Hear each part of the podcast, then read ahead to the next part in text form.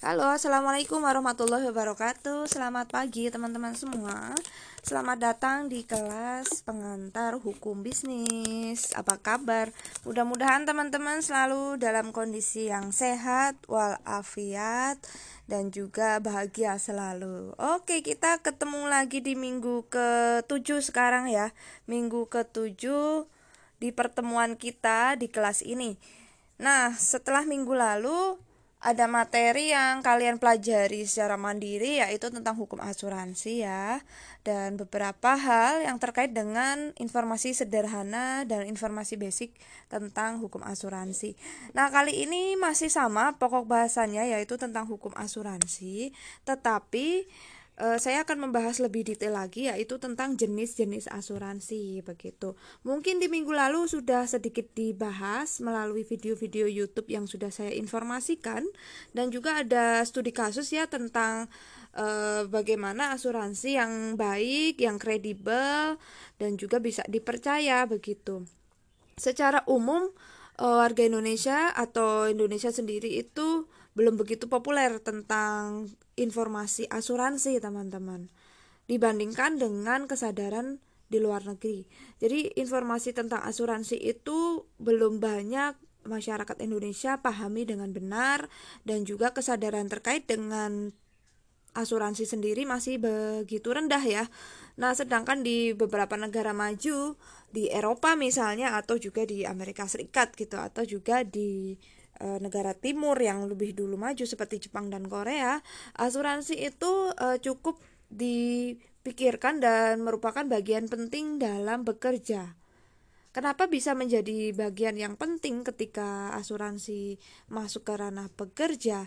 Karena ini merupakan sebuah jaminan akan berbagai hal begitu. Nanti kita akan bahas secara rinci lagi kenapa ini merupakan jaminan hidup sehari-hari tidak hanya di kehidupan pekerjaan kita saja begitu. Nah, kita masuk saja tentang jenis asuransi begitu. Sebenarnya ada dua jenis asuransi. Yang pertama adalah sosial dan komersial. Yang asuransi sosial itu diselenggarakan oleh pemerintah ya. Jadi dia ini diawali oleh pemerintah sebagai pelakunya untuk pemilik atau pembuat asuransi. Biasanya disebut sebagai asuransi wajib. Jenisnya ini dimiliki oleh semua warga negara yang ada golongan tertentu.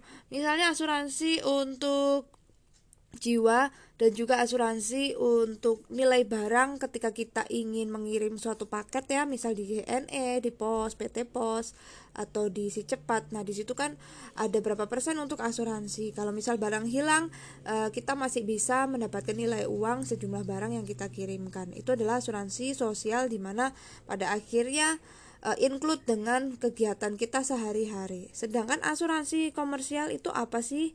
Untuk komersial sendiri ini adalah jenis asuransi yang penyelenggaraannya ada motif bisnis dan mencari keuntungan. Jadi ini diselenggarakan oleh perusahaan asuransi yang bukan ada kaitannya dengan pemerintah atau dengan swasta ya. Nah, asuransi komersil ditujukan kepada individu, keluarga dan perusahaan yang memang ingin mengasuransikan karyawannya. Nah, berikut adalah produk-produk asuransi teman-teman yang akan dijumpai di Indonesia.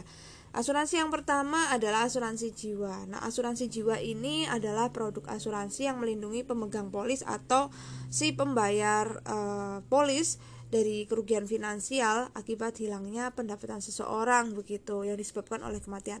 Nah, asuransi jiwa ini rata-rata nanti yang mendapatkan adalah hak warisnya, e, waris e, pemegang warisnya. Misalnya orang tua kita mengasuransikan uh, jiwa untuk dirinya yang pada akhirnya ketika nanti uh, sudah tutup usia begitu karena misal karena sudah uh, uzur atau sudah tua begitu ya atau sudah pensiun. Nah nanti uh, orang tua kita yang sudah mengikuti asuransi ini kan setiap bulan membayarkan polis atau asuransinya lalu nanti ada akumulasi yang begitu sudah tutup usia asuransi itu bisa dicairkan dan sejumlah uang akan diterimakan oleh si pemegang waris dari orang tua kita misalnya. Nah, biasanya yang jadi objek ini adalah anggota keluarga gitu ya, yang merupakan pencari nafkah atau sumber nafkah. Ya seperti uh, salah satu orang tua kita atau bisa kakak atau kita sendiri ke anak kita begitu. Nah, dengan menggunakan asuransi jiwa ini biasanya keluarga yang ditinggalkan setelah kematian ya bisa mendapatkan pendapatan begitu. Jadi mendapatkan sebuah tabungan dari asuransi. Nah, biasanya di Jepang e, banyak sekali terjadi kasus bunuh diri karena mungkin terjepit oleh hutang dan mereka itu punya kesadaran membayar asuransi tiap bulan itu cukup tinggi teman-teman. Jadi ketika mereka sudah punya tabungan asuransi ya e, melihat jumlahnya besar ya asuransi itu bisa dicairkan asalkan meninggal begitu. Nah karena pemikiran-pemikiran sempit inilah yang menjadikan mereka memilih bunuh diri untuk e, mencairkan tabungan asuransi yang nanti bisa membebaskan keluarga mereka dari jeratan hutang yang begitu banyak. Nah, itu mungkin salah satu motif ketika banyak eh, orang-orang uh, yang di luar sana memutuskan untuk mengakhiri hidupnya untuk bisa mencairkan polis asuransi. Karena kalau di negara maju polis asuransi itu besar sekali ya jumlah akumulasinya. Begitu bisa berapa miliar bisa ratusan juta dan bahkan bisa menyelamatkan hidup dari keluarga mereka dari kemiskinan itu sendiri. Nah kalau udah tahu hidupnya bakal susah terjerat utang kok rajin eh, nabung polis asuransi bu. Karena mungkin ada beberapa perusahaan atau kebijakan yang mewajibkan di kantor itu untuk iuran asuransi itu sendiri begitu ya. Karena mereka punya kesadaran kewajiban untuk masa depan itu cukup tinggi. Ya seperti situasi dan keadaan yang mungkin kurang diuntungkan saja ya Lalu yang kedua ada jenis atau produk asuransi yaitu asuransi kesehatan. Nah, layanan atau produk asuransi kesehatan ini biasanya bisa ditarik atau kita akan dibayarkan oleh si pemegang uh, oleh si perusahaan asuransi ini apabila nanti kita uh, ingin mendapatkan pelayanan kesehatan atau uh, memiliki satu penyakit gitu ya. Atau uh, asuransi ini biasanya akan didapatkan ya layanan ini akan didapatkan oleh si pemegang polis apabila si pemegang polis ini e, memiliki suatu penyakit. Biasanya jenis penyakit yang bisa ditanggung asuransi itu seperti cedera, cacat hingga kematian karena kecelakaan. Nah, asuransi kesehatan yang di atas namakan diri sendiri ini baru bisa ya atau di atas namakan orang lain itu baru bisa dicairkan. Sekilas sih memang ya asuransi kesehatan mirip dengan jiwa, tapi bedanya uh, kalau yang kesehatan ini yang ditanggung itu seperti biaya pengobatan begitu rumah sakit obatnya sendiri juga berbagai treatmentnya ketika nanti di diberikan pelayanan oleh rumah sakit atau dokter. Sedangkan kalau jiwa ini yang ditanggung oleh perusahaan asuransi itu kerugian e, akibat nanti salah satu anggota keluarga yang sudah membayar polis itu uh, akan mendapatkan limpahan pendapatan dari selama ini si pencari nafkah yang namanya uh, sebagai pemegang polis begitu. Kerugian ditimbulkan akibat hilangnya sumber pendapatan keluarga itu asuransi jiwa begitu. Kalau biasanya sih pemikiran untuk pemilik asuransi jiwa itu adalah uh, si ahli waris akan masih bisa mendapatkan pendapatan apabila si pencari nafkah sudah tidak ada begitu. Itu pemikiran basic banget ketika seseorang mengambil uh, polis asuransi jiwa begitu. Nanti akan mendapatkan uh, warisan berupa asuransi jumlah akumulasi pendapatan selama ini yang dia tabung untuk ahli warisnya biasanya anaknya istrinya atau keluarganya yang lain ya anggota keluarga yang lain.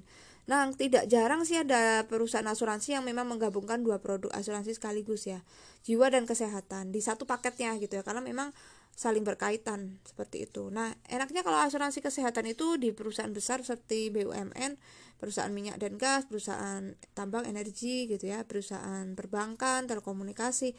Nah, rata-rata mereka sudah bekerja sama dengan berbagai rumah sakit besar dan ketika nanti misalnya salah satu anggota keluarga e, rawat inap atau melakukan surgery atau operasi begitu melahirkan atau juga e, berobat untuk penyakit tertentu tidak membayar sama sekali karena memang e, sudah ditanggung oleh si perusahaan di mana salah satu anggota keluarga bekerja di situ begitu ya. Itu masuk ke kategori asuransi kesehatan. Lalu produk asuransi berikutnya setelah asuransi jiwa asuransi kesehatan ada asuransi pendidikan teman-teman. Nah asuransi pendidikan ini dikategorikan sebagai asuransi jiwa juga gitu ya. Masuk sih biasanya satu produk asuransi jiwa itu ada berbagai jenis sub sub produk. Salah satunya kesehatan dan pendidikan. Nah untuk uh, produk pendidikan ini ganti ruginya karena apa ya? Uh, lagi-lagi untuk basic asumsinya adalah si pemilik atau si pencari nafkah utama di keluarga ini ketika nanti memang sudah tidak ada di dunia ini lagi begitu untuk ahli waris seperti anaknya atau anggota keluarga yang lain masih bisa mendapatkan pendidikan yang layak. Jadi si pemegang polis atau si pencari nafkah ini mendaftarkan dirinya dan menabung di polis asuransi di perusahaan asuransi untuk uh, tabungan anaknya nanti ketika sudah saatnya harus sekolah. Nanti biaya sekolahnya dari tabungannya ini begitu. Nah asuransi ini sebenarnya tidak hanya menabung teman-teman tapi ada akumulasi persentase setiap tahunnya dia bertambah gitu ya. Setiap tahunnya bertambah. Ya seperti investasi sebetulnya ya untuk polis asuransi ini. Nah untuk membedakan asuransi jiwa adalah dengan objek yang ditanggung ya jika ingin mengetahui beda antara asuransi jiwa dengan asuransi pendidikan begitu.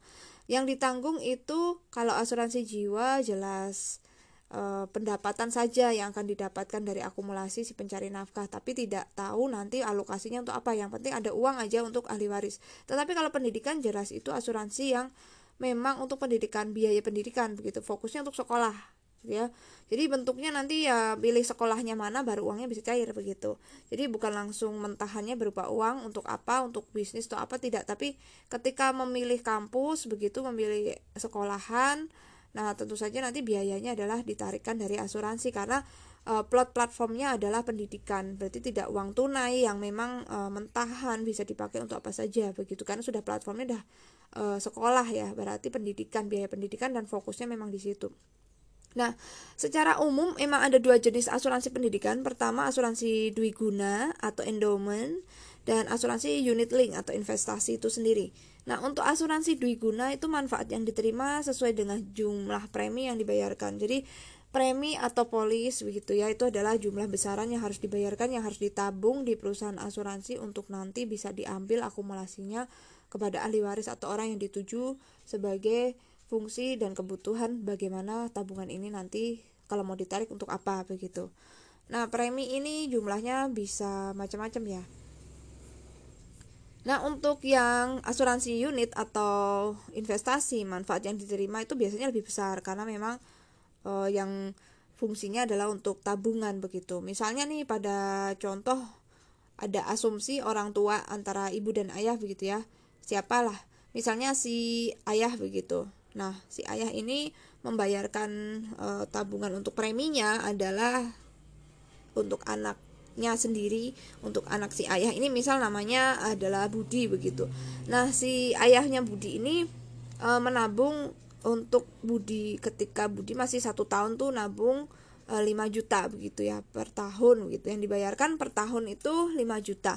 Lalu dibayarkan 10 tahun begitu. 5 juta kali 10 tahun berarti total nanti pada saatnya gitu ya pada saatnya ketika sudah 5 10 tahun ke depan premi yang bisa didapatkan itu adalah 50 juta begitu.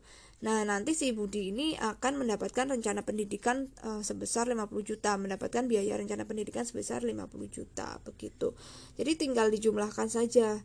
Nah, kalau memang pada saatnya usia 19 tahun nanti bisa jadi ada titik balik modal ya orang tua si Budi ini. Balik modalnya bagaimana? Nanti besaran uang yang ditanggung uh, akan ada hitungannya dengan total premi. Teman-teman nanti ada hitungan khususnya. Siapa tahu pas usia 19 tahun usia 17 tahun ketika dia sudah mulai saatnya kuliah di situ akan ada terjadi balik modal sebenarnya karena jumlah premi dan persenannya itu sudah hampir sama begitu. Nah, sedangkan ketika nanti uh, si ayahnya Budi ini meninggal dunia gitu ya, atau terjadi sebuah kecelakaan begitu yang harus uh, ahli waris mendapatkan total dari akumulasi premi si orang tuanya Budi ini sendiri maka nanti perusahaan asuransi itu akan membebaskan biaya. Jadi tidak lagi membayarkan sejumlah uang yang memang sudah jadi tanggungan untuk tabungan gitu ya. Nah, justru malah nanti preminya langsung cair gitu. Dengan langsung memberikan santunan duka juga tetap membayarkan pendidikannya Reno. Jadi uh, sorry bukan Reno tapi Budi itu ya. Sehingga uh, jumlah yang ditentukan akan sedikit berbeda begitu teman-teman. Nah, jika yang meninggal dunia adalah budinya gimana bu? Gitu si anaknya ini gitu. Nah tentu saja kan e, tujuan untuk menabung untuk pendidikan budi ya tetapi ketika budinya sendiri sakit misalnya terus akhirnya meninggal dunia uangnya gimana gitu? Nah tentu saja akan e, dapat uang santunan begitu ya. Uang santunan dari perusahaan asuransi bisa ditentukan oleh asuransinya sendiri sejumlah berapa atau memang ada kontrak gitu ya ada kontrak yang otomatis tidak lagi membayar kewajibannya menabung atau men kewajiban premi untuk si Budi ini ya, otomatis bisa dicairkan saat itu juga ketika memang Budi sudah tidak ada begitu. Nah, itu adalah contoh atau sedikit gambaran asumsi untuk ilustrasi asuransi yang pendidikan. Nah, berikutnya ada jenis produk asuransi kendaraan. Nah, asuransi kendaraan ini untuk pemilik kendaraan biasanya ya. Tentu saja seperti otomotif mobil gitu atau motor. Biasanya yang diasuransikan adalah motor-motor yang kelas berat ya atau motor-motor mewah atau bahkan mobil mewah. Nah, layanan asuransi ini menanggung kerusakan pada kendaraan pemegang polis atau pemegang pembayar premi itu sendiri. Misalnya terjadi kecelakaan atau kerusakan begitu. Nah, misalnya menabrak orang hingga cedera atau dia menabrak e, sesuatu yang membuat mobilnya jadi lecet masuk ke bengkel, nah itu bisa diasuransikan. Nah, untuk asuransi kendaraan memang yang paling populer adalah asuransi mobil, jarang sekali yang motor ya. Untuk yang mobil ini ada jenis kendaraannya asuransi dua dua jenis ya. Uh, Alris untuk kendaraan yang secara Eh, resiko apa pun misalnya ada lecet, ada juga yang rusak di bagian belakang gitu ya. Atau total loss only TLO. Total loss only itu untuk asuransi yang misal kehilangan atau juga uh, terjadi bencana alam, banjir begitu. Nah, itu bisa menggunakan jenis asuransi yang total loss only. Nah, pada asuransi all risk atau risiko keseluruhan di mana ini perusahaan asuransi menanggung segala jenis kerusakan. Jadi kendaraan ini ketika ditabrak orang lecet begitu ya itu e, kalau menggunakan jenis yang all risk ya bisa di cover begitu ya. Apakah kendaraan ini rusaknya besar kecil sedang gitu nanti akan dilihat lebih dulu. Sedangkan untuk TLO atau total loss only yang jenis asuransi kendaraan yang loss gitu ya, hilang artinya ya. Nah, ini akan menanggung jika kerusakannya di atas 75% gitu misalnya terbakar dan bisa tidak bisa dipakai lagi atau masuk ke jurang misalnya atau masuk ke sungai hilang atau tadi hanyut e, sungai e, hanyut di banjir misalnya kayak di Jakarta ya waktu itu sering ada banjir terus mobilnya pada rusak nah itu bisa uh, ditarik asuransinya masuk ke kategori yang TLO total loss only atau mungkin diambil paksa oleh jaminan bank misalnya Nah, biaya asuransi all risk ini tentu lebih tinggi ya daripada asuransi TLO begitu. Jadi untuk yang all risk memang preminya lebih tinggi sesuai dengan layanan yang didapatkan. Gitu teman-teman. itu udah asuransi um, untuk kendaraan. Lalu ada juga yang asuransi perumahan. Nah, ini mungkin jarang ya atau untuk yang udah paham tentang asuransi biasanya e, mereka akan menggunakan asuransi perumahan. Jadi ini apa sih e, sampai ada produk asuransi perumahan? Ya tentu saja nanti ini untuk mengcover biaya-biaya ketika rumah e, mengalami kerusakan begitu atau kehilangan pada rumah begitu pada isi rumah yang hilang itu diasuransikan begitu. Nah secara umum sih ada dua jenis asuransi rumah ya asuransi kebakaran sama asuransi all risk. Nah untuk kebakaran memang ditanggung kerusakan yang ditimbulkan akibat fire atau memang kebakaran begitu atau petir lightning atau juga ledakan misal kompor gasnya meledak gitu terus rumahnya jadi terbakar. Nah itu bisa diasuransikan bisa ditarik biayanya begitu ya untuk mendapatkan sejumlah uang. Lalu ada juga yang kejatuhan dari pesawat gitu ya, kejatuhan pesawat terbang atau juga karena asap gitu. Misalnya rumahnya tinggal di tepi hutan atau di tengah hutan terus hutannya kebakaran, rumahnya dikebakar, itu bisa jadi e, kalau udah diasuransikan rumahnya kita bisa minta e, tarikan untuk sejumlah uang karena kita sudah mengasuransikan rumah kita begitu. Nah, untuk jenis all risk sendiri ini menanggung resiko uh, seperti pencurian ya.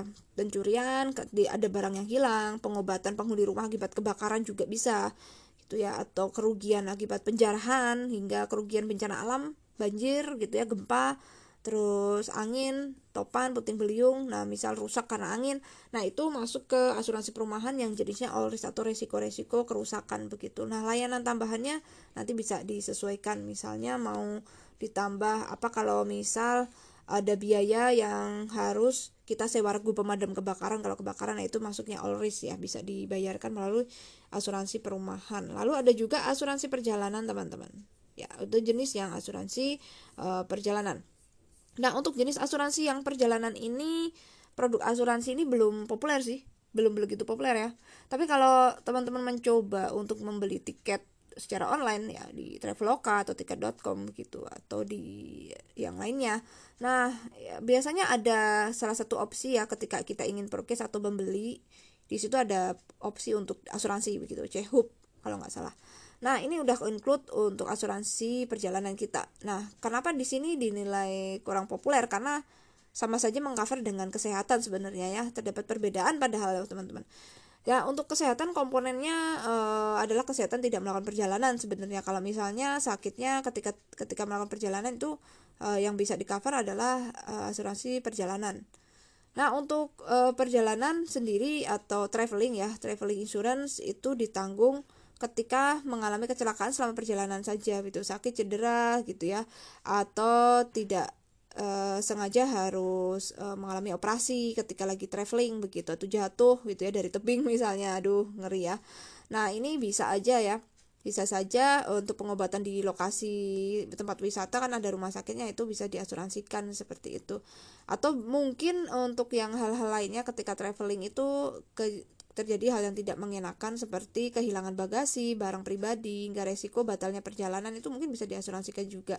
Tetapi e, warga Indonesia kurang begitu senang dengan trip, dengan vacation, dengan summer dan sebagainya, summer vacation karena budaya kita tidak seperti itu ya.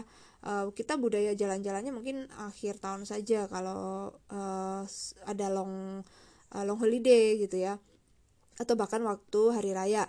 Nah, itu jarang menggunakan yang asuransi traveling. Sedangkan uh, untuk beberapa warga negara yang di luar negeri gitu ya, uh, warga asing itu mereka sudah include perjalanan dengan traveling insurance. Karena untuk asuransi perjalanan sendiri bisa menanggung biaya tiket connecting flight ya yang tertunda perjalanannya. Nanti kalau misal ditunda uh, atau terjadi pengalihan atau dia mengalami kerugian itu bisa dituntut dan bisa kita dapatkan ganti rugi insurance travelingnya ini begitu. Nah, Lanjut lagi untuk produk berikutnya adalah produk yang terakhir dari jenis asuransi yaitu jaminan sosial. Nah, ini yang paling populer di Indonesia yaitu BPJS, ketenaga kerjaan dan kesehatan ya. Nah, untuk jaminan sosial ini memang wajib dimiliki semua karyawan atau pegawai yang dia bekerja di sebuah perusahaan atau lembaga pemerintah, teman-teman. Karena setiap bulan pun e, ketika kita digaji ya sebagai pegawai e, pemerintah itu sudah dapat uh, potongan memang sudah ada potongan untuk jaminan sosial ketika kita nanti pensiun. Jadi jatuhnya jaminan sosial di sini adalah uh, untuk pensiun kita begitu. Ada dana pensiun yang akan kita dapatkan nanti. Nah, ini adalah hasil tabungan kita setiap bulanan setiap bulannya di BPJS dan juga ada BPJS kesehatannya misal nanti ada yang melahirkan atau juga mengcover ketika kita treatment atau rawat inap di rumah sakit itu bisa menggunakan BPJS jadi BPJS sendiri ini mengcover berbagai jenis um, jaminan jaminan uh, insuran yang lain ya. Ada juga kesehatan gitu ya dan juga jiwa itu ya Nah, jika bekerja di perusahaan ya, perusahaan yang tempat bekerja di walaupun tidak pemerintah, misal swasta juga harus ya mewajibkan punya jaminan sosial. Rata-rata tidak harus BPJS sih. Kalau memang perusahaan itu punya sendiri, misalnya ya, e, boleh bikin jaminan sosial sendiri ya, insuran untuk e, masa tua itu bisa bisa dibikinkan skema sendiri untuk jenis yang perusahaan swasta begitu. Nah, di sini memang yang tidak bekerja di perusahaan ya tidak harus sih punya jaminan sosial karena ini kan khusus untuk yang jaminan masa tua ya. Ketika pensiun kita sendiri harus dijaminkan kehidupannya pendapatannya. Ketika tidak produktif lagi uh, kita harus punya saving money selama kita uh, sudah lakukan ketika kita waktu bekerja. Nah khusus untuk warga yang memang uh, tidak mampu sorry untuk warga tidak mampu uh, ya memang nanti akan diberikan iuran atau tanggungan oleh pemerintah dan itu dari BPJS begitu. Seperti subsidi silang sih sebenarnya sistemnya. Nah BPJS memang tidak hanya wajib ya bagi pekerja di sektor yang formal seperti di pemerintah maupun swasta tapi di sektor informal ya. Di sektor informal itu seperti mungkin buruh atau serabutan itu bagaimanapun mereka juga ikut perusahaan ya ataupun mengikuti UMKM gitu. E, wajib sebenarnya harus ada jaminan sosial ya ketika sehat eh ketika e, mengalami e, sakit begitu. Perlu ada tanggungan biaya pengobatan gitu dari perusahaan itu sendiri dan dari hasil akumulasi selama dia menabung waktu bekerja. Nah, untuk BPJS Kesehatan pemerintah memang mengupayakan untuk menanggung semua jenis penyakit yang ditanggung atau yang dimiliki oleh si pekerja. Sedangkan BPJS Ketenaga Kerjaan ini teman-teman e, lebih ke istilahnya resiko sosial ekonomi ya, yang ditanggung sosial, ekonomi itu misalnya adalah persalinan, hamil, misalnya kecelakaan juga atau terjadi cacat atau ketika pensiun ya hari tua atau juga meninggal dunia. Ini resiko sosial ekonomi yang wajarnya dialami oleh semua manusia. Jadi ini masuk ke BPJS ketenaga kerjaan. Jadi dia tidak hanya mengcover penyakit ya different ya. Kalau BPJS kesehatan itu mengcover penyakit kalau rawat inap operasi itu masuk ke nanti BPJS kesehatan. Sedangkan sedangkan ketenaga kerjaan itu di luar itu ya misalnya pensiun meninggal dunia gitu ya hamil kan bisa juga nanti dibayarin uh, ketika persalinannya menggunakan BPJS begitu. Nah, untuk platform yang macam-macam. Kalau memang dia ada di kelas 1, kelas 2, kelas 3 untuk biaya preminya itu kan sendiri-sendiri. Ketika ingin mendapatkan fasilitas di rumah sakitnya adalah kelas 1 ya otomatis nanti premi yang dibayarkan memang tuh premi kelas 1 begitu. Kalau memang ingin naik kelas preminya uh, nanti bisa disesuaikan kembali gitu ya. Ya intinya BPJS itu untuk jaminan hari tua dan juga e, bisa mengcover segala jenis e, rawat inap dan penyakit yang memang diidap oleh si pemegang polisnya itu sendiri begitu ya. Kurang lebih memang mirip dengan asuransi kesehatan begitu. Oke, ini e, sudah saya jelaskan tadi ada tujuh ya, ada tujuh jenis asuransi begitu. Kalau dari minggu lalu ada hukum asuransi dan ada contohnya prudensial prudensial itu masuk ke asuransi jiwa juga dan kesehatan juga nah itu e, kasusnya kan ada oknum ya ternyata teman yang memang e, tidak bisa e, dipegang itikat baiknya begitu itikat baiknya. Nah bukan dari perusahaannya mungkin ada berbagai e, oknum yang memang mengatasnamakan begitu perusahaan asuransi. Akhirnya yang mendapatkan nama jelek adalah perusahaan asuransinya itu sendiri. Sedangkan perusahaan asuransi aslinya sih e, bisa jadi kalau kita memilih dengan benar datang ke kantornya langsung yang memang official itu e, bisa diminimalisir resiko untuk tidak terjadi penipuan begitu ya. Nah, rata-rata memang orang Indonesia itu masih skeptikal atau skeptis dengan perusahaan asuransi. Karena takutnya kan itu sifatnya kita menitipkan uang ya ke perusahaan yang kita percayai akan jadi e, orang yang menolong kita saat kita kesulitan gitu. Nah, takutnya e, ketika ditarik ingin dicairkan polisnya sulit gitu. Itulah Indonesia ya kadang memang masih masih masih perlu belajar banyak hal perlu melakukan upgrading di di kualitas pelayanan publiknya di salah satunya dari asuransi. Kalau di luar negeri untuk jenis asuransi itu udah sedikit sedikit mereka aware ya udah paham. Bahkan uh, artis atau bukan artis sekalipun ya dia merasa bahwa tubuhnya itu aset gitu. Jadi dia mengasuransikan misalnya diasuransikan nih tangannya atau bagian belakang tubuhnya begitu ya atau bibirnya. Kalau terjadi kecelakaan misal dia lagi traveling atau terjadi salah makan terus dia harus main film harus jadi seorang influencer terus tidak bisa terlihat sempurna lagi itu bisa dia minta e, mencairkan polis untuk mendapatkan uh, biaya pengobatan dari situ. Nah, seperti itu kira-kira. Jadi semua-semua diasuransiin gitu ya kalau di luar negeri gitu. Kalau di sini mungkin kesadarannya belum dan juga kualitas untuk perusahaan-perusahaan banyak yang perlu di-upgrade juga dan pengetahuan juga untuk warga Indonesia sendiri mungkin juga kurang begitu ya atau sosialisasinya juga kurang gencar jadi kita trust worthinessnya atau rasa percayanya jadi luntur atau berkurang sehingga tidak begitu populer dibanding di luar negeri begitu. Nah itu tadi jenis-jenis asuransi dan produk-produk asuransi ada tujuh. Nah saat ini kita bahas sedikit lagi yaitu tentang prinsip asuransi. Nah ada beberapa prinsip ya yang harus dipahami oleh kedua pihak yaitu pihak si perusahaan asuransi dan perusahaan eh perusahaan asuransi dan uh, satu uh, penanggung uh, penanggung atau si pembayar polis begitu atau kita yang ingin menggunakan asuransi. Nah, sederhananya sih untuk prinsip-prinsip asuransi itu meminimalisir kesalahpahaman sebenarnya. Ya tadi itikat baik. Kalau memang harus dicairkan polisnya bisa bisa saatnya dipermudah ya harus dipermudah begitu. Jangan dipersulit untuk syaratnya dan dan kapan jadi harus cairnya menunggu lama seperti itu. Nah, kesalahpahaman dari masing-masing pihak ini bisa diminimalisir dengan adanya kontrak yang disepakati di awal. Nah, jadi hati-hati ketika memang memilih asuransi pastikan kontrak yang disepakati itu kontrak yang benar-benar kalian sudah pahami betul dan dibuat dengan baik gitu ya. Nah, prinsip yang umumnya dijumpai oleh hukum asuransi yang pertama adalah itikat baik ya, utmost good faith. Jadi harus punya itikat baik kedua pihak dengan asumsi adalah bahwa pemegang polis atau kita yang menggunakan produk asuransi itu mengetahui nih harus persis detail rincian objek yang asuransiin. Misalnya kita ingin mengasuransikan mobil kita, rumah kita. Jadi harus tahu hukumnya bagaimana kalau mobil gitu dia harus asuransikan. Nah, itikat baik ini tujuannya melindungi dari perusahaan asuransi dan si pemegang polis sendiri dari informasi yang tidak jelas gitu ya atau juga melindungi dari perusahaan asuransi ketika ingin menarik uh, polisnya atau menarik jumlah dana tertentu yang sudah dibayarkan oleh pemegang polis tapi sebabnya itu harus jelas gitu. Bisa aja sebabnya tidak jelas dibuat-buat supaya uangnya keluar begitu. Nah maka dua-duanya harus memahami tentang itikat baik. Nah di mana di sini mengacu di pasal 251 KUHD dan prinsip ini apabila dilanggar maka dapat membatalkan pertanggungan dari pihak yang membayarkan premi asuransi. Nah sebaliknya Prinsip ini juga berlaku di perusahaan asuransi ketika menawarkan kontrak kepada pemegang polis atau kepada kita yang ingin membeli produk asuransi begitu. Nah ini sifatnya sukarela sih sebenarnya prinsip ini ya itikat baik. Lah kenapa sukarela gitu ya kan kembali lagi melihatnya adalah kontrak ya. Jadi kalau memang kontraknya dia nggak beres sebaiknya kita harus sedikit aware dan kita harus pastikan uh, orang atau perusahaan yang baik adalah yang dia concern sama kontraknya gitu.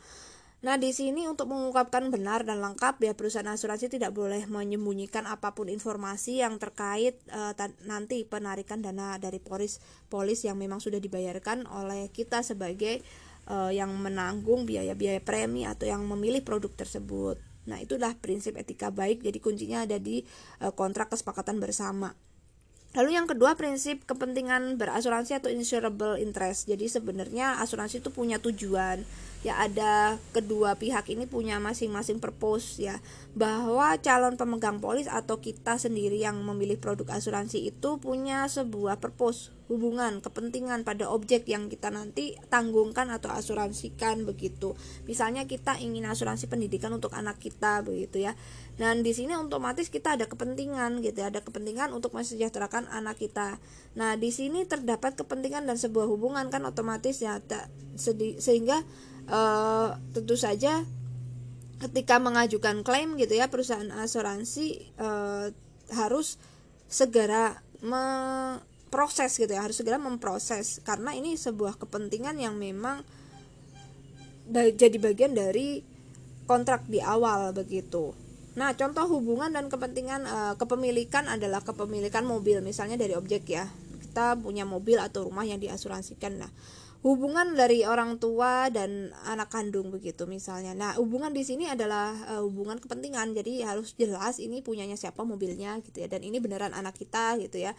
Dan di sini adalah kepentingan dan hubungan. Jadi harus jelas gitu ya. Jangan-jangan gitu ya untuk sekedar bisa mengklaim polis yang sudah dibayarkan gitu ya. Jadi yang ditanggungkan itu bukan mobilnya kita, bukan rumahnya kita begitu. Nah itu bahaya. Jadi prinsip uh, hubungan ini harus dijaga dengan benar dan dan diatur di pasal 250 KUHD dan mengacu pada prinsip ya untuk uh, jangan sampai mengasuransikan mobil milik tetangga atau juga peristiwa yang merugikan misalnya terjadi kecelakaan yang sebenarnya bukan kita gitu ya bukan punya kita terus nanti kita mengklaim bahwa itu mobil yang diasuransikan. Jadi di sini harus ada prinsip yang namanya kepentingan berasuransi Nah, untuk beberapa ahli hukum tuh mengatakan ya hubungan dan kepentingan ini harus ada pada saat pembuatan kontrak asuransi. Jadi di dalam kontrak itu disebutkan juga uh, ini mobil milik siapa, terus atas nama BPKB-nya siapa, rumah ini uh, untuk sertifikatnya atas namanya siapa itu harus jelas. Jadi harus melihat sampai sedetail itu untuk hubungan dan anaknya, ada aktenya dan sebagainya untuk melihat sebuah hubungan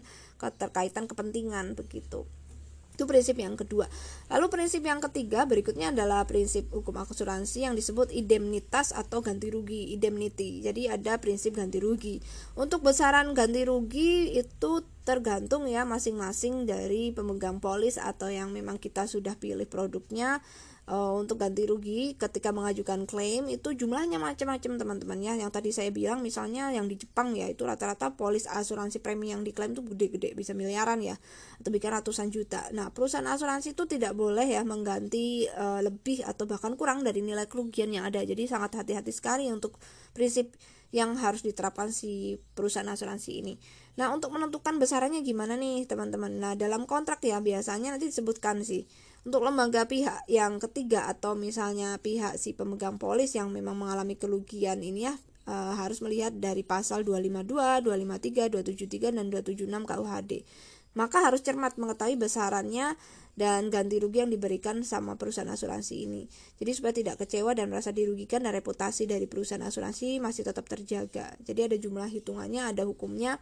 Jadi harus mengacu pada prinsip tadi di pasal 252, 253, 273 dan 276 KUHD itu besaran ganti rugi nanti sudah dihitung ya di pasal-pasal ini berapa persen untuk mobil. Kalau mobil jumlahnya 1M berarti berapa yang harus diklaim untuk kerusakan yang ini ini. Jadi ada uh, sejumlah list gitu. Ada jumlah list ada kategorinya dan identifikasi masing-masing untuk kerusakannya dan biayanya berapa ketika memang platformnya ada di situ Nah, itu dia prinsip yang ketiga yaitu prinsip indemnitas atau prinsip ganti rugi. Nah, lalu yang prinsip berikutnya untuk uh, asuransi adalah prinsip sub subrogasi atau subrogation. Nah, subrogasi ini adalah prinsip menggantikan atau menempatkan diri pada orang lain. Nah, prinsip subrogasi ini mengatur perpindahan hak dari pemegang polis ke perusahaan asuransi. Nah, ini maksudnya gimana ya? Misalnya uh, kita jalan-jalan nih, terus kita jatuh gitu ya. Uh, waktu jalan-jalan kita cedera misalnya lagi hiking terus kita cedera begitu ya terus dibawa ke rumah sakit ya misalnya untuk dirawat. Nah di kondisi normal sih e, yang menanggung biaya kan rumah sakit kan kita sendiri ya. Tapi jika kita e, adalah sebuah objek asuransi maka perusahaan asuransi yang akan menanggung biaya rumah sakit gitu. Jadi bukan kita yang bayar ya karena misal kita asuransinya adalah asuransi jiwa gitu atau asuransi kesehatan. Nanti yang bayar adalah perusahaan asuransi. Ya seperti tadi saya sudah sebutkan ya di beberapa uh, perusahaan besar BUMN misalnya ya perusahaan BUMN minyak gas atau perusahaan BUMN tentang tambang dan energi eh, rata-rata para pegawainya itu meng, uh, sudah punya asuransi kesehatan untuk keluarganya begitu. Misal keluarganya lagi sakit gitu kan nanti uh, sudah ada rumah sakit yang ditunjuk untuk bekerja sama dengan uh, si perusahaan tersebut. Nanti tinggal uh, mendapatkan perawatan saja rawat inap mendapatkan treatment lalu biayanya tidak perlu dibayarkan oleh si uh, si yang sedang sakit ini gitu ya sedang si pegawai tapi langsung saja untuk rumah sakitnya menagihkan biaya-biaya itu ke perusahaan atau di mana dia bekerja gitu ya. Nah, prinsip ini memastikan bahwa lembaga asuransi memang harus menanggung beban yang tertanggung gitu ya, dan menanggung biaya-biaya yang dikeluarkan di rumah sakit tadi. Misalnya si pegawainya memang harus rawat inap. Nah, ini otomatis yang bayarnya adalah perusahaan asuransi karena memang uang dari si pegawai untuk membayar premi setiap bulan setiap tahun memang sudah distorkan di perusahaan asuransi. Jadi tinggal deal-dealannya adalah si rumah sakit yang langsung tarik aja minta biayanya ke perusahaan asuransi gitu. Biasanya memang sudah automatically ya oh ada asuransinya dari perusahaan oke nanti perusahaan udah ada kartunya oh udah kerjasama ngeling sama perusahaan asuransinya ini gitu ya. Ya udah berarti tidak pusing lagi ya. Jadi enaknya kalau kerja di BUMN rata-rata seperti itu ya teman-teman. Cover semua biasanya untuk kesehatannya ya. Prinsip ini diatur di pasal 284 KUHD oke itu adalah prinsip subrogasi. Jadi yang membiayai dari perusahaan asuransi. Biasanya kesehatan ya. Lalu untuk prinsip kontribusi. Ini adalah prinsip kelima dari prinsip asuransi ya. Setelah tadi ada empat prinsip sekarang ini lima prinsip kelima Nah, prinsip kelima ini atau contribution atau prinsip kontribusi di sini prinsip uh, yang mengatur tentang hak perusahaan asuransi untuk meminta atau menagih kepada pihak lain untuk melaksanakan kewajibannya terhadap pemegang polis gitu ya. Nah, prinsip kontribusi ini artinya adalah uh, dia atau si perusahaan asuransi ini menagih uh, polis atau pihak lain. Nah, di sini tadi ya sudah dicontohkan yang di keempat masih ada hubungannya ya uh, tadi. Jadi ini si perusahaan uh, asuransi uh, punya kewajiban untuk menagih gitu ya. Uh, untuk menagih uh, polis gitu ya. Menagih pelaksanaan kewajiban terhadap pemegang polis. Meminta menagih pihak lain gitu bisa ya menagih pihak lain. Nah prinsip ini berlaku apabila di kontraknya gitu ya teman-teman uh, lebih dari satu perusahaan asuransi punya objek pertanggungan yang sama. Nah pada praktiknya ya biasanya terdapat satu perusahaan asuransi jadi leading insurer. Jadi ada sih jenis perusahaan asuransi ada sub, sub perusahaan lagi sub perusahaan lagi gitu. Misalnya tadi uh, Prudential tuh punya yang jiwa, lalu untuk yang kesehatan apa namanya atau yang education ada sendiri gitu ya. Jadi ada leadingnya si Prudentialnya, lalu untuk yang uh, asuransi pendidikannya itu ada sendiri educational atau eduprudent. Misalnya ada lagi yang untuk kesehatan ya uh, itu sendiri ya health prudent. Misalnya itu ada di sub sub perusahaan dari leading insurance di prudential yang jiwa yang gede tadi di atasnya sebagai payung. Nah uh, otomatis nanti dia menagihkan. Misalnya uh, emang uh, sebagai pemegang polis atau kita mengambil tiga produk ya di prudential. Misalnya kita ambil untuk yang asuransi jiwa uh, habis itu kita ambil juga untuk pendidikan dan juga untuk traveling gitu ya. Nah itu nanti ditagih kan uh, masing-masing kebutuhan itu. Jadi tiap bulan untuk tagihan yang jiwa berapa untuk yang tagihan uh, kesehatan berapa untuk tagihan traveling berapa untuk yang pendidikan berapa. Nah ini dia sebagai perusahaan asuransi punya prinsip seperti ini ya prinsip prinsip kontribusi. Jadi dia berkontribusi mengatur uh, bagaimana hak untuk menagih jadi uh, bagaimana ketika jatuh tagihan ini disebut prinsip kontribusi begitu. Nah, bila terjadi klaim biasanya nih ya klaim untuk uh, dari pihak kita yang ingin mencarikan uang ya mencarikan polis maka perusahaan ini harus menganti biaya rugi ya sesuai dengan bagian masing-masing yang memang kita sudah tadi ditagih gitu ya harus seperti itu itulah kontribusi jadi dia narik uh, kita sebagai yang ingin memiliki produk memilih produk dan kita ingin mengeklaim misalnya oh anak saya sudah saatnya nih umur 19 tahun uh, harus kuliah misalnya harus kuliah dan saya butuh dana gitu. Dan itu bisa diajukan untuk klaim asuransi polisnya itu juga harus dia sebagai perusahaan asuransi yang punya prinsip kontribusi segera untuk mencairkan dana tersebut. Begitu. Nah itu dia teman-teman yang bisa saya informasikan pada minggu hari ini terkait dengan asuransi di part kedua setelah minggu lalu mas minggu lalu masih tentang insurance ya law of insurance. Saat ini adalah terkait dengan jenis-jenis asuransi dan juga prinsip asuransi begitu ya. Silakan apabila ada pertanyaan langsung saja ditanyakan di grup WhatsApp kelas yaitu di hukum bisnis eh sorry hukum bisnis hukum uh, pengantar hukum bisnis ya bener ya pengantar hukum bisnis nah dan juga jangan lupa untuk mengerjakan kuis kuis ya. Langsung saja masuk ke bagian kuis dan tugas di Google Classroom ya di bagian ketiga. Oke, okay, uh, eh, gitu saja dulu yang bisa saya informasikan dan sharing pengetahuan kali ini. Sampai bertemu lagi di pertemuan berikutnya minggu depan. Assalamualaikum warahmatullahi wabarakatuh. Jaga kesehatan selalu. Always be happy.